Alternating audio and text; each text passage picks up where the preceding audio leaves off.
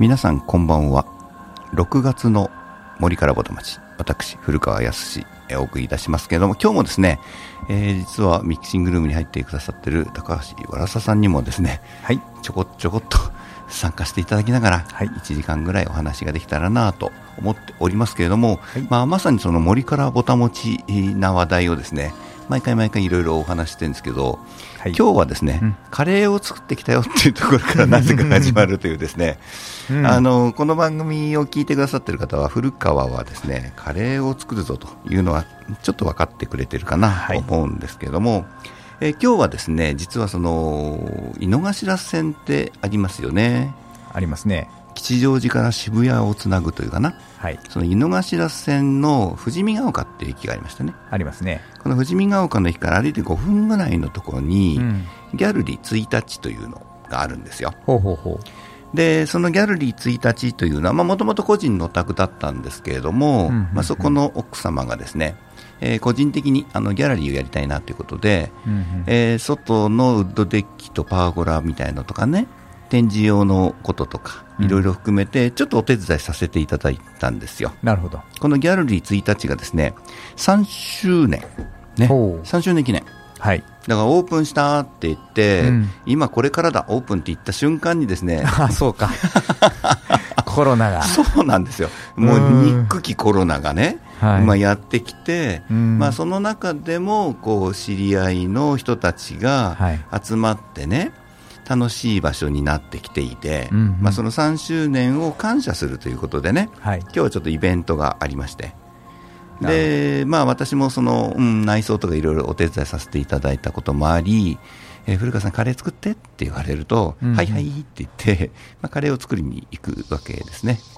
うんうん、でまあ今日はカレーを作ってきたんですけれども、はい、実はこのギャラリー1日さんっていうところがうんとね木曽福島はあ、長野県になるんだな。ですね。はい、塩尻から名古屋に向かう、うんうん、えー、電車がありましてね、はい、その途中に木曽福島というところがあるんですけども、その木曽福島に、まあ、別荘兼ゲストハウス兼ギャラリーみたいなものを作られたのね、うんうん、まあ、その設計も実はあのやらせていただいたんですけれども、はい、やっぱりその木曽福島だからあの木曽っていうとやっぱり、うん、森の恵みがいっぱいある感じじゃないですか。すね、はい。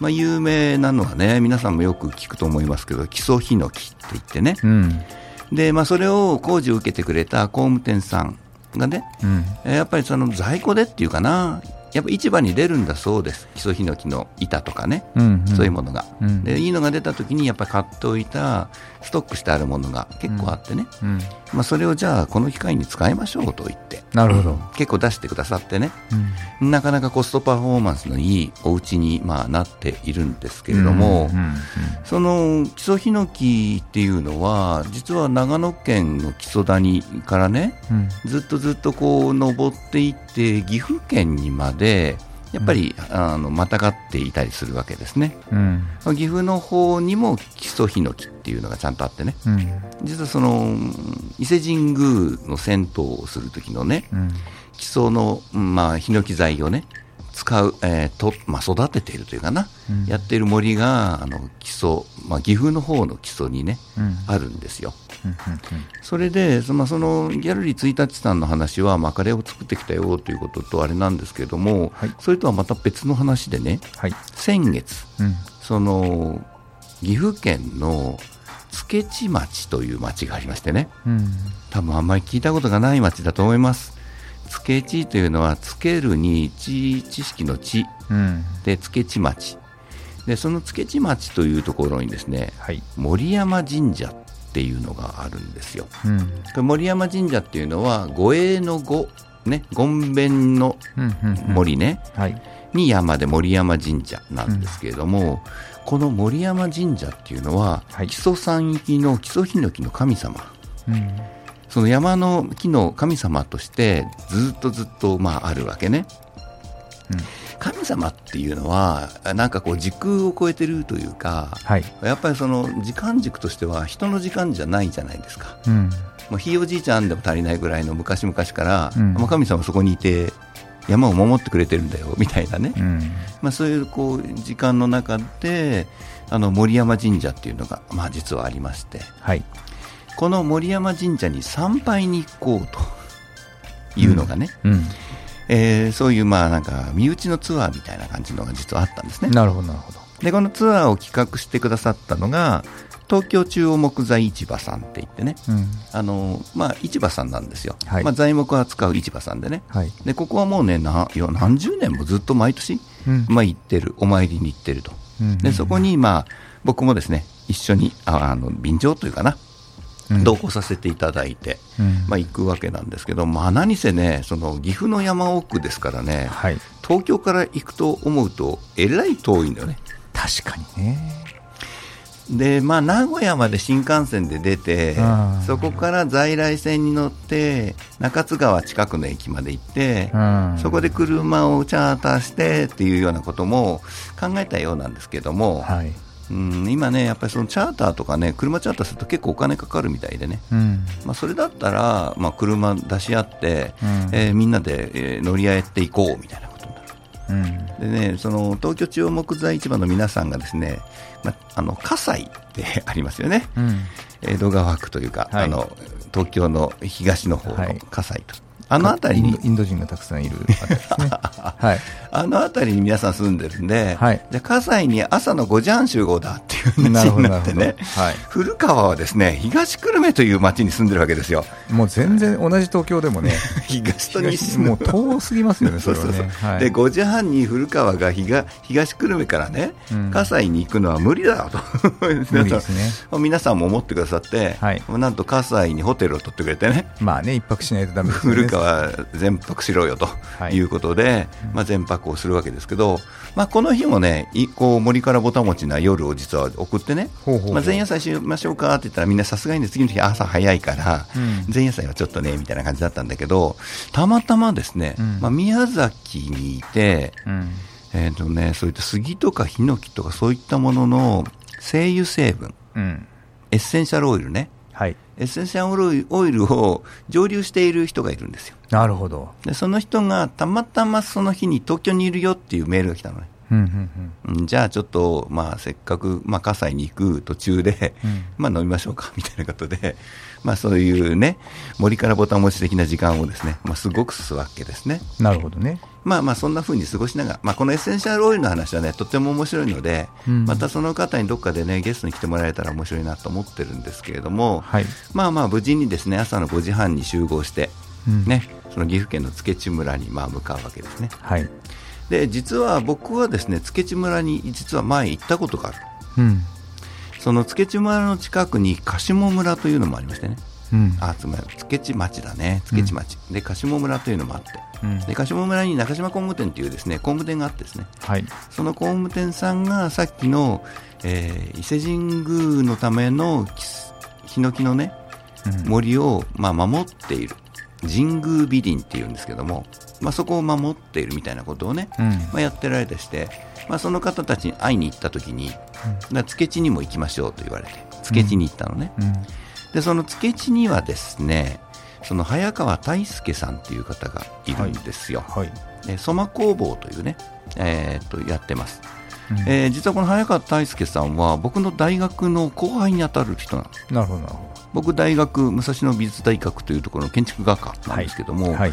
えー彼早川君もですね早川さんもわさびの建築を出ていてうんで今うん付地にいるはいで。早川さんのですお父さんがね、うんまあまあすごい木工作家なんですよなるほど。でまあまあまあそのなんていうかなうん特に栗材うん。栗ってまあ食べる栗ですけどね。はい。あれの木木材ね。うん。栗材を、まあ、よ多く扱っている。ということで、結構知られている方でね。うんうんその腕を認められてうん、まあ、建築家としては、まあ、なんていうかなカリスマ的存在の白井誠一さんという方がいましてね。うん。この白井誠一さんの片腕として木工をやってたんですよ。うん。呼ばれてね。うん。であの静岡にある美術館があるんですけども、はい。そこの天井とかあのは木材は奈良材なのかな？栗ではなく奈良かな、うん。その木材加工は全部その早川さんのお父さんとやってたと、まあ、そのぐらいの方なんです。そのぐらいの方がその岐阜の山奥の付地にいる。うん。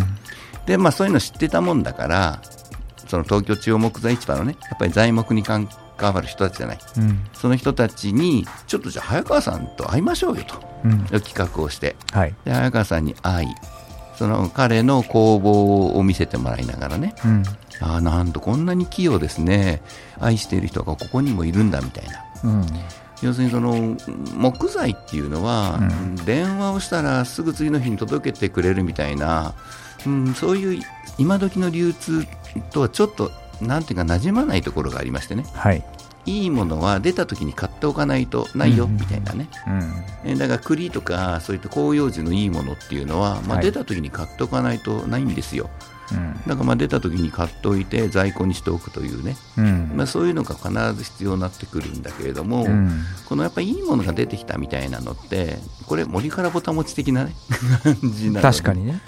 確かにそうそうですねボタン持ちですね。そうそうそう森からやっぱりぼたもちが落ちてくる落ちてくるみたいなのをね、うんうん待ち構えてないと実は手に入らないものでね。うん。で、まあ、そういう目であの世の中を見ている長い生きているというかな、うん。まあ、それもた、まあ、面白いんですけどね。そういう関わり方をして森とつながっている人たちなのね。うん。で早川大輔さんっていうのもそういう形でそのお父さんからのねそういうのを継いでいるのとこれがまたねその早川大輔さん面白いのは京都にですね、えー、すき家大工でこれまたカリスマ的な中村外次さんっていう人がおられたんですよ。はい。でこの中村外次さんは1906年に生まれうん。1997年に亡くなられてるんですけども、うん。京都でね中村外次工務店というのをやっていてうん。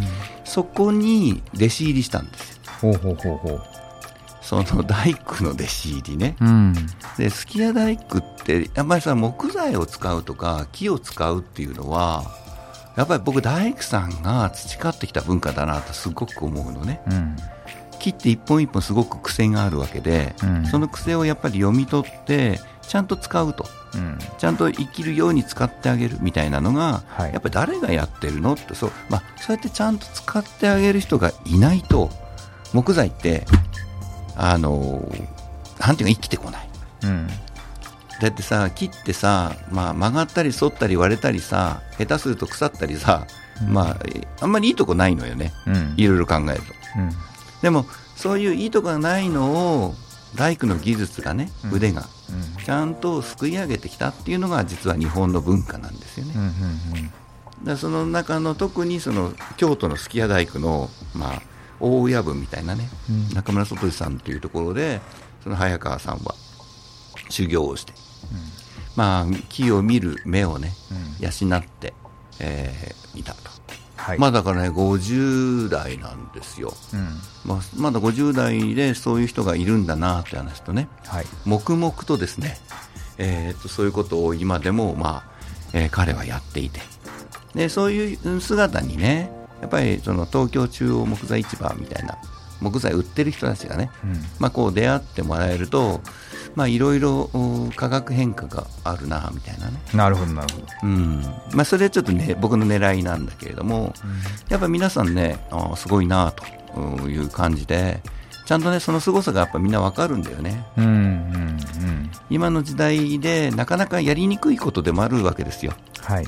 出た時に買っとかなくちゃなんて言ってもじゃあいつ,、いつそれが売れるのかわからないねみたいなね、うん。まあ、そういう中で木と付き合ってる人たち、いや商売を、うん、商売っ気がないって言えば商売っ気がないんだよね。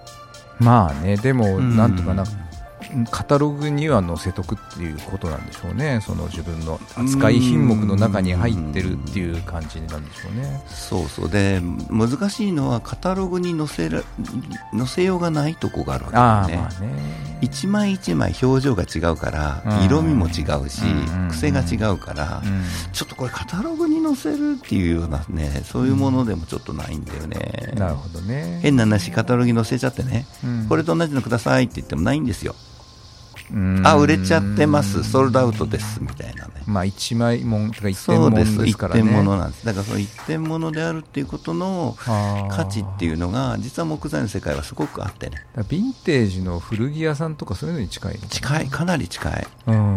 だからヴィンテージのジーンズだって1本50万とか100万とか取引されたりするじゃないですうんか、あれにまあかなり近いんだけれども、うんうん。とはいえですよ。はいその今度、今日の後半でお話しする森と建築を一緒に考えるっていうのを僕やってるわけですけども、はい、まあ、建築っていうのは我々の日常生活を作るものではないですか、うん、そこでやっぱり使っていくためにはヴィンテージってもう言ってられないねみたいなこともあるわけね、うんうんうん、もうちょっと普通に使わなくちゃね使えるようになってないとねみたいなこと。なるほど、ね、でそこのこうせめぎ合いみたいなものが、まあ、実はあるんですよ。うんえーとまあ、そんな話をしながらね、えーと、とちょっとまあ東京中木材市場さんの市場の話はね後でまたちょっとしたいと思ってるんだけれども、はい、あのー、唐突にですね、うん、これまたビートルズの話になるんです、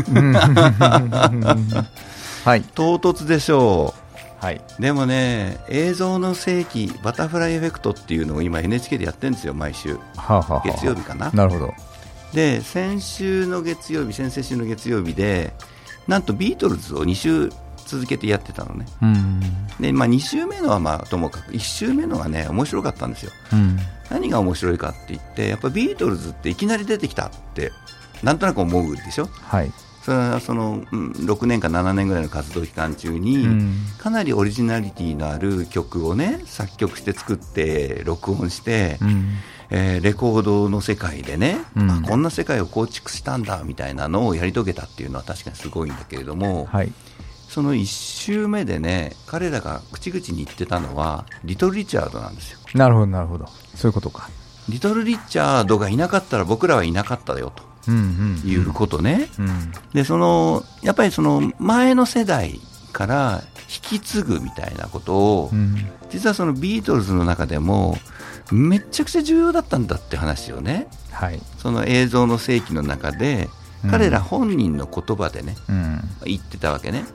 うん、で、まあ、そのさっきの木材の世界も実は同じでね、うん、自分たちの前の世代が培ってきたものをどう引き継ぐかっていうことがすっごく大切な世界なんですよね。なるほどねまあ、というわけで1曲を聴いていただきたいなと思うんですけども、はい、これがですねリトル・リチャードで「ロングトール・サリー」うん、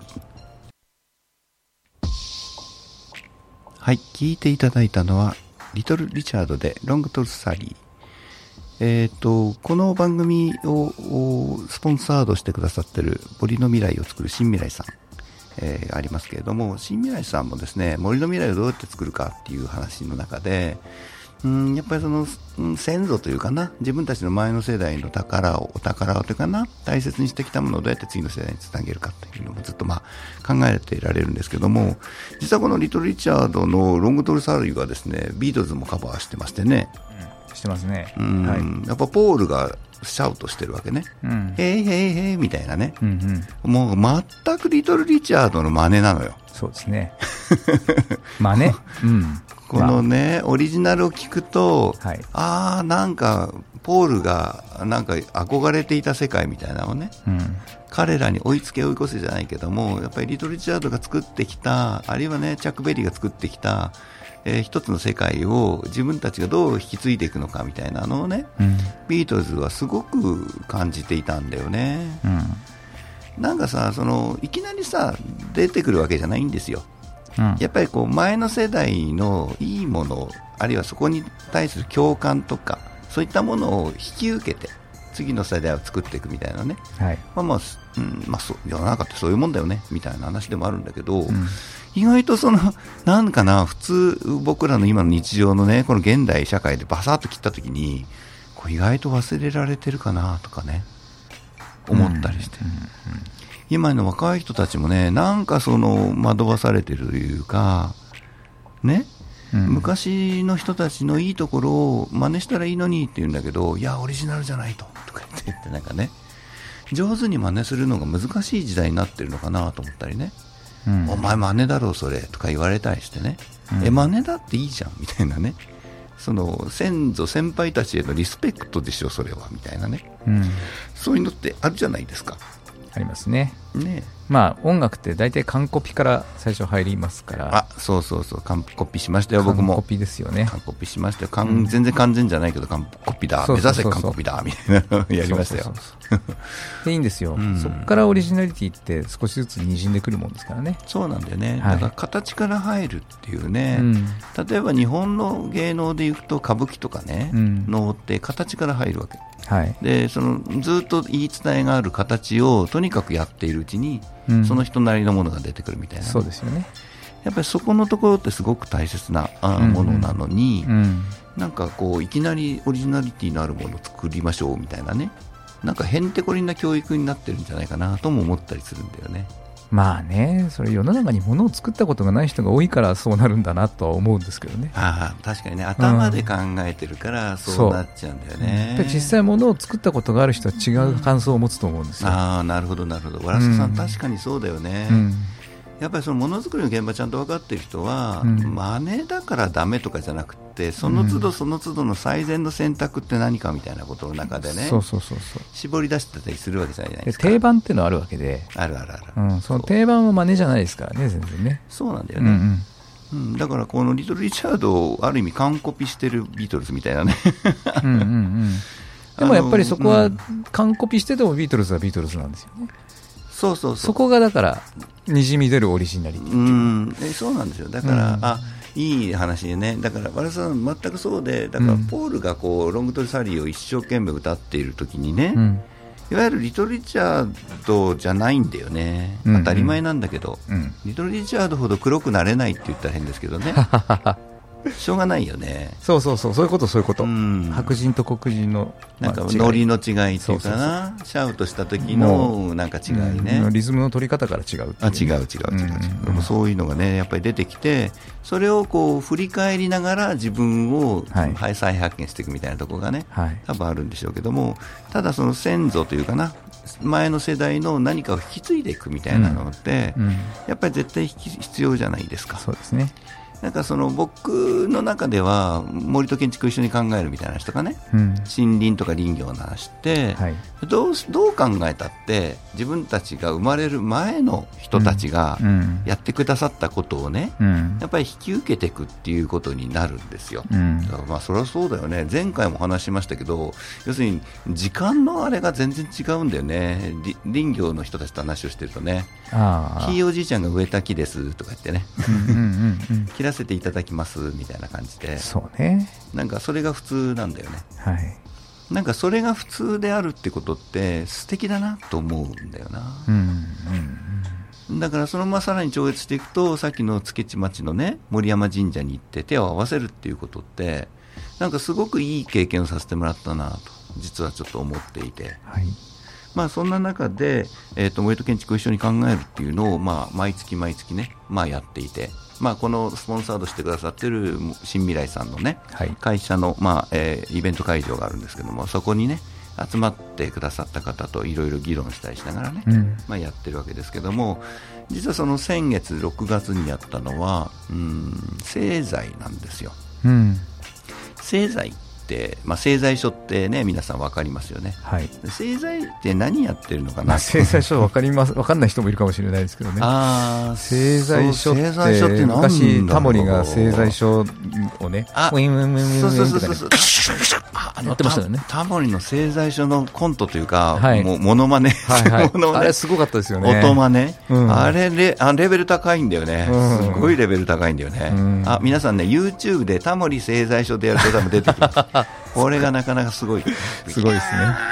みたいなね。そうそうそうそう。みたいな。うわーみたいなね。ウィンウィンウィンとか言いながらね。ウィンウィンウィンウィンってそうそうそう。いやーあタモリも製材所に注目してるとかってそれはねそうそうそうそう。まああれなんですけどまあまあまあ、うん。なまあイメージとしては、まあ、切って丸太だからね、うんうん丸いままじゃ使えないでしょうみたいな話から、はい。丸を四角にする人たちがいるわけですよ、なるほどなるほね、この丸を四角にする人たちがまあ製材所とはい。思っていただいていいんですけれども、どうん。もうまあ、ポイントはねこのただの丸を四角にしたときになんか端っこが出るじゃん。うんうんうん。なんかこの端っこね。はい。ハムの一番端っこみたいな 端っこね。はい。あの、うん、扇形っていうか。そうそうそうそうそういうのね。ね。ハムの端っこって取り合いになるわけでね、美味しそうだからねなんかねところがですねこの製材の世界ではこの端っこの問題なのよ、はいうん、この端っこどうするのみたいなのがねなるほどね。あって、はい、あの効率作業効率で考えるとね、はい、例えば丸いのを四角くするなら、はい、まあ、何を作るか何に使うか、うん、でそれは柱だったり、うん、まあ、梁って言ってね、うん、床を支える横にこうね通す渡すものだったり、まあ、するんですけれども、それは作りますまずね,、ね。ノコギリを1回2回3回4回かければ、必ず四角いのができるでしょ、じゃあ後の部分どうするの、もしだから柱とか梁っていうのを作るだけだったら、これゴミになるんだよね、はい、端っこ、うん、あれゴミですかこれ？みたいなね、うん、ちょっともったいないんじゃない？みたいな。いい木なのにね。そうそうそうそうそう、それで実は手入れされた木って森から出てきた丸太って、はい、端っこの方が節が出ないんですよ。なるほど。枝打ちっていうのを丁寧にやってると、はい、端っこの方に節がほとんど出ないのね。なるほど。だから端っこって美味しいんですよ ハムでいうとね。そうそうそう、う。ん、実際そのいい丸太である場合に限るって言ってもいいんだけど、はい、端っこってめちゃくちゃ美味しいところでね、はい、このめちゃくちゃ美味しいところをどう料理するかっていうのが、実は製材所の役目だったりするのねほうなるほどね。製材所の腕一つでいろいろ変わってくるってことですね。あそういうことなんですよ、うん、で一方でとにかく早く柱をいっぱい作ろうという人たちは、うん、端っこなんてもそんなこと考えてたら、うん、手間ばっかりかかるだけだから、まあ、手間が手間が重要みたいなね、手間を短縮化っていうかな合理化すると、そこが重要って思ってると、端っこ全部捨てちゃえみたいな、あれはチップにしてチップでこう粉砕してね、燃やしてしまううん。まあ、そういうことになるんだけど、えー、それ粉砕して燃やしちゃうのみたいなのも結構あるわけね。うんでまあ、昔の人たちっていうか、えー、今、その合理的に生産性を上げる、上げるっていう製材所さんは、まあ、そっちなんですよ。なるほど。でも、我々の先祖代々っていうかな、先代、先々代が植えて育ててくれた、うん、手塩にかけて育ててくれた森の恵みもったいないよねそんなことしたら、うん、って考える人たちもいるわけですね。はい、でこれが今、わらささんが言ってくださったような製材所の腕の見せ所なんですよ。なるほどなるほど。それをどう気取りっていうんですけどね、うん、丸い丸太の丸から取る。そう。あのどういう形のものを何本取れるかみたいなのを断面から追っかけていくわけね、うん、これを丁寧にややるかどうかみたいなのが実は製材所によって違うのね。なるほどなるほど。だから製材所、製材所って言っても、まあ、ちょっと、うん、乱暴な言い方すると、効率優先でね、とにかくこうじゃんじゃんじゃんじゃんやって、その端っこはもう捨てますよみたいなね、うん、こんなも使う人いないか捨てますみたいな人と、はい、いやいや、何ですね、この端っこをちゃんと使ってこそ、私たちの先代、先々代が大切に育ててきた森を生かせるよねっていう、うん、まあね。そのまあ、まあ、2種類あると。製材所といっても。だからまあ、まあ、製材所とお付き合いすることがこの番組を聞いてる人たちの中のどのくらいにあるか分かんないんですけどね、うん、分かんないんですけども、まあ、とにかくですね森からぼたもち森のぼたもちみたいなものを見つける人たち見つけていく製材所と,、はい、えー、とちょっと違うねみたいな感じで今いるということね。でで、まあ、先月やった森と建築一緒に考えるはねあのゲストをお呼びしたんですね、はい、でこれが二宮木材さんって言って、うん、栃木にある製材所さんなんですけども、うん、これまた栃木から福島辺りはですね闇溝山っていうのがありましてね、はい、8数字の8に溝。ね。山水の溝ね、うん、闇溝山っていうのがあって。これ闇溝山系っていうところは、えっ、ー、とね手入れされたいい森が残ってるんですよ。あの日本の森っていうのは戦後にめちゃくちゃ杉とかヒノキを植えたのね、うん、400万ヘクタール植えたって言われてます、うんうんうん、でその400万ヘクタール植えたのはいいんだけど手入れされてないものがほとんどなんだよね。それが奇跡的にですねこの闇溝山系の山は、まあ、その我々から言うとおじいちゃんぐらいの人たちね、はい。がしっかりと手入れをしていた、うん。しっかりと手入れをした森が残っている。うんこれはね、なんていうか、ある意味取り戻せないんですよ、50年前のこと今できないのね、うんそれはもう50年前にやっていくしかない、そうですね。うん。だからそれはやっぱお宝なわけだよね、なるほどね。今取り戻せないもんだからさ。うん。ということを、このあの二宮さんは、すごくよく分かってるというかな、うん。私たちが引き受けるのは、そのね、自分たちの先おじいちゃんぐらいの人たちが植えてて、ちゃんと手入れしてくれた、そのうん綺麗な丸太、うんこれをいかに、ね、どう料理するか、これ、すごく責任があるんですよみたいなことを言われるんですよ。闇溝山系の丸太、綺麗ないい丸太が、まあ、確かにあるのね。で僕もその、まあ、全木蓮さんっていうね木材協会の全国組織のね、えーところからちょっとオファーを受けて取材に前行ったことがあるんですけどね、まあ確かにいい丸太は揃えられるし、まあ、じゃあその揃った丸太をどうするかっていうのがやっぱり、うん、試されているっていうかな。なるほど。やっぱりこう引き受けるって話ですよ、ビートルズがリトル・リチャードを引き受けたみたいな話と僕は一緒だと思ってるのね。うんうんうん。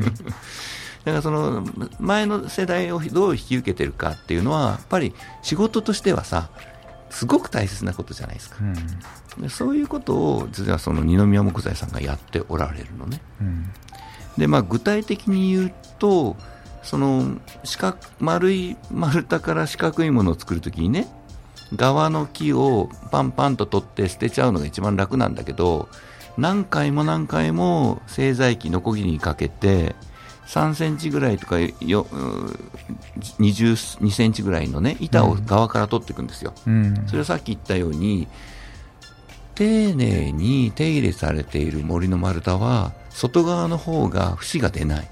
うんだから、真ん中の四角いものを取るときにね、側のところから薄くっていうか15ミリとか20ミリとか取っていくと、節のない板が取れるんですよ。はいだから一本の丸太を料理するのに、うん料理、まあ、製材機で仕上がりみたいなのやるのに、うん5回も6回も製材機かけるのね。うんうんうんそ、それ時間がかかるでしょ。うんだから、いわゆるさっきお話した合理的なまあ製材所さんはやらないわけ。うんあ、そんな時間かけてる暇ねえよ、みたいな感じで。うんもう俺柱しか売れないんだから柱だけ作ればいいんだよ、みたいなね。うんでもそうじゃなくて、先祖の、先祖って、まあ、要するに前の世代のお宝を引き受ける。その引き受けるっていうことの意味に、うん何回も何回も製材機を通して、そこの価値をやっぱり掘り起こしていくっていうね。うんこういうことをですね、その二宮さんがやっておられるのね。はい決して小さい製材所じゃないんです。うんそれこそそれなりにちゃんとんな量をこなしているんだけれども、うんいわゆるそのうん大量生産型の工場と比べると、うんやっぱりその稼働率は低いんだよね。うんで稼働率が低いからダメっていう風になっちゃう世の中でもあるじゃないですか。はい いやいや、稼働率じゃないんだよねっていう話ね。でその稼働率じゃないんだよねっていう時にその、まあ、誰がそんそういうふうにやってくださってるのっていうのをやっぱり一般の人知らないよなとか思ったりしてうん我々みたいな建築の設計をしたりねあるいは工事をしてくれる大工さんだってうん。知らない人が多いわけです。いやそりゃそうでしょうね。うん、でもじゃあ誰から木を買うのって言った時にねうん。先月の森翔さん先々月のねその宇田の森翔さんのねはい。林業の話もしましたけれども、そういうふうにその山を大切にしてくださってるくださしてくださってる方が切ってきた丸太を買うのか、うん。そんなことどうでもいいとにかく切っちゃえっていうのを買うのか、うんで次のステップとして、その大切な丸太を丁寧に価値が出るように製材をしている人の木を買うのか。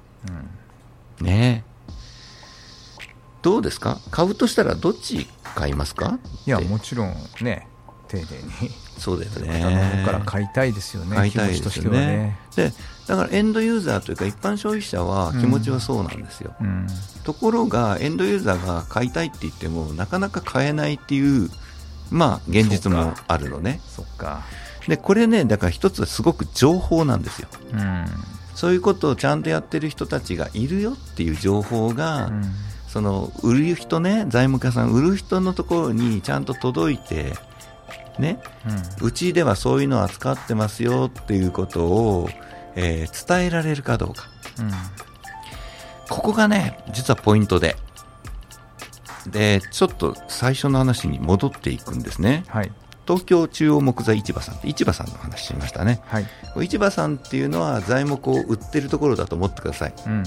でちょっとあの東京中央木材市場さんが、えー普通の市場さんとちょっと違うのは複式市場っていう市場なんですよ。うん。わかんないでしょ？普通の市場と、うん、複式簿記の複式なんでけど。そうですすね。今腹式って言ったら簿記かそうそうそうそう腹式呼吸っていうのはありますけど全然違いますけど。腹式はぼ呼吸はお腹だからね。字 字が違う。字が違う。そうそうそうそう、腹式簿記の方なんですけども、ですね。はい。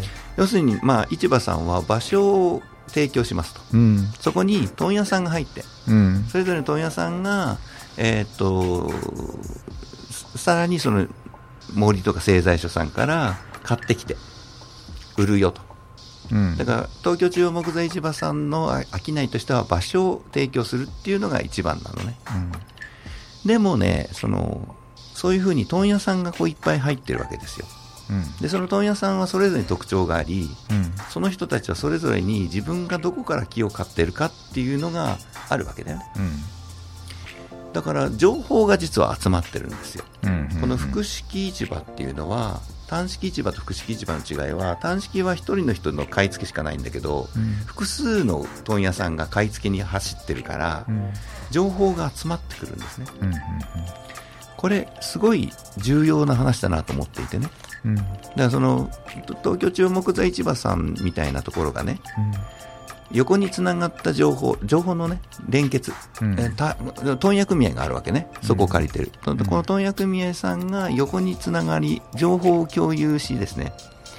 こういうものがあるんだよと。はい。こういう木の価値があるんだよ。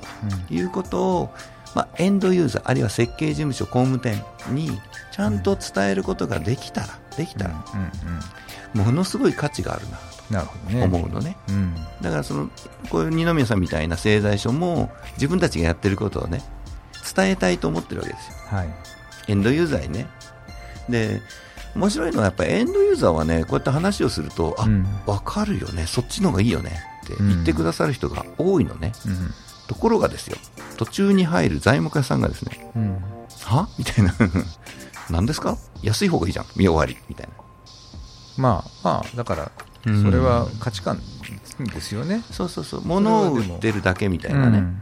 それはでもすごくこのコミュニティ FM というラジオ局をやってると世の中には二通りの人がいてはい。お金で全てを考えてる人とうん世の中お金じゃないと思ってる人の二通りだなっていうのはすごく思います。すごいなその話。もうもうそれは常にそういう感じです。でコミュニティ FM っていうのはそのうんお金じゃないと思ってる人たちと一緒にやらないとできないそうですよね。いやいや本当そうそう、はい。これで視聴率上げてスポンサーから広告料を取るみたいなそういう話じゃないもんね。そうそうそうそう。うん。それはだから大手のテレビ局とかがやってるやり方で、うちはそういうのじゃないんですよって言っても理解されない場合が多い、マジですか？それは世の中なんですか全部お金で割り切ってる人たちっていうのが一定数世の中にいるんだなっていうことが分かって。まあね。だからそういうもんなんだなって思いますよ要するに例えばスポンサーしてくださるときに、うん。それなりのスポンサー料を納めるけど、はい。うん。その対価は何って、まあ、聞いてくるような人たちね、うんうんまあ対価ですか？みたいな、うんうんうん。これスポンサーしたから受注しましたとか言うと対価ですけど、受注かみたいなね。いやでもまあそのその価値観は分かるんですけどね。うん。費用対効果っていうことはうん。常にね企業の経営ではあるんでしょうけども、うん。でもそれだけで割り切れない何かっていうかな、そうだよね。それが大事だと思えるかどうかがそうですよね。そこの境目だと思う。境目すごくあるんだよねあります。で、世の中はそのもう言っちゃえばその二通りどっちかです、うん、そこがお金が大事な人とお金以外の価値が大事な人と、うん、っていう感じをすごくも持っててそんなそんな話番組でしたことないんですけど今 今絶対それだなと思いました。なるほどな、はい、いやでも本当その通りで、うん、でもその僕の感覚としてははい、お金では変えられない価値みたいなものに、うん、結構注目が集まってる感じがあるのね。うんだから、いや、お金だって必要ですよ、お金が全然いらないみたいな、いや、いらないわけじゃないんですけど、ね、そういう話じゃなくて、うんうん、お金だけあっても楽しくないよねっていう話でもあるし、うん、だからお金だけで世の中語れないでしょっていう。語れない、ね、でも世の中お金だけで語れると思ってる人も一定数いるんですよ。そうそうそうそう、う。ん、でもやっぱり消費の選択としては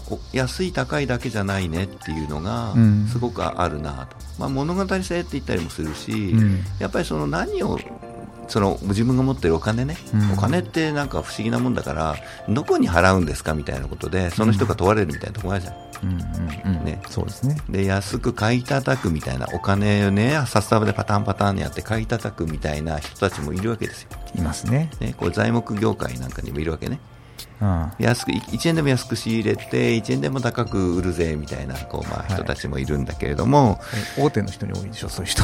うんまあ大手いやそれはね一つ言うと社会の構造の話ね、あのそうそう深夜のボタン虫前回の深夜のボタン虫で是枝監督の怪物みたいな話をちょっとしたときにやっぱりとらわれてるわけですよ、役割みたいなものに、ね、大手にいる人たちはやっぱり利益を上げろって言われてるから、その至上命令に対してなんか逆らえないみたいな、そうですね。なったりするのね、まあ、巨大なものに巻き込まれちゃってるから、ね、そうそうそうそうそう、はいというわけで、うん、えーとですね、この、えー、番組スポンサーしてくださってる新未来の浅野社長からリクエストいただいているので、はいえー、1曲聴いてみたいと思います。はい、スティングで、えー、 Englishman in New York。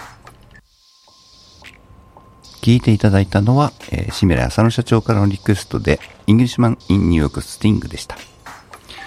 いい曲ですよね。そうですね。懐かしいですね。ブランフォード・マルサリスのサックスがやっぱりいいんだよな。最後ね。それだけ残って。そうそうそうそうそう、はい、素晴らしいです。